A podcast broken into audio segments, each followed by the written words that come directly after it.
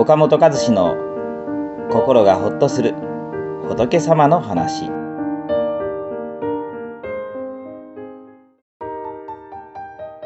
近づけば傷つき合え離れれば寂しい。お互いが程よい距離を保つには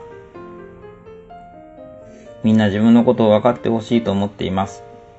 自分の気持ちを分かってもらえるととても嬉しいですし逆に理解してもらえないと寂しくなります。ですから私たちは、この人なら自分のことを理解してくれそうだなという人を求めます。ところが近づきすぎるとぶつかって傷ついてしまうこともあります。こんな人間関係を象徴的に表したドイツの偶話に山嵐のジレンマがあります。山嵐はご存知のように体に針のような毛を持っています。冬の寒さに震えていた山嵐は互いに温め合おうと体を近づけました。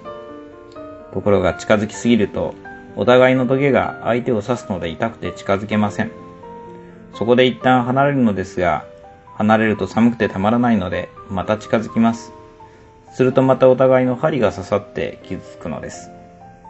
この繰り返しを通して山嵐はお互いにちょうど良い距離を見つけたという話です。これは一人でいると寂しいので誰かを求める。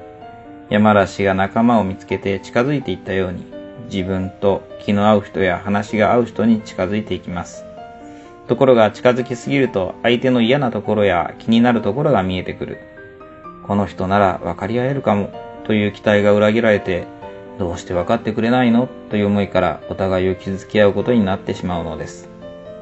これ以上傷つくのが辛いので、相手と別れて一人になるとまた寂しくなります。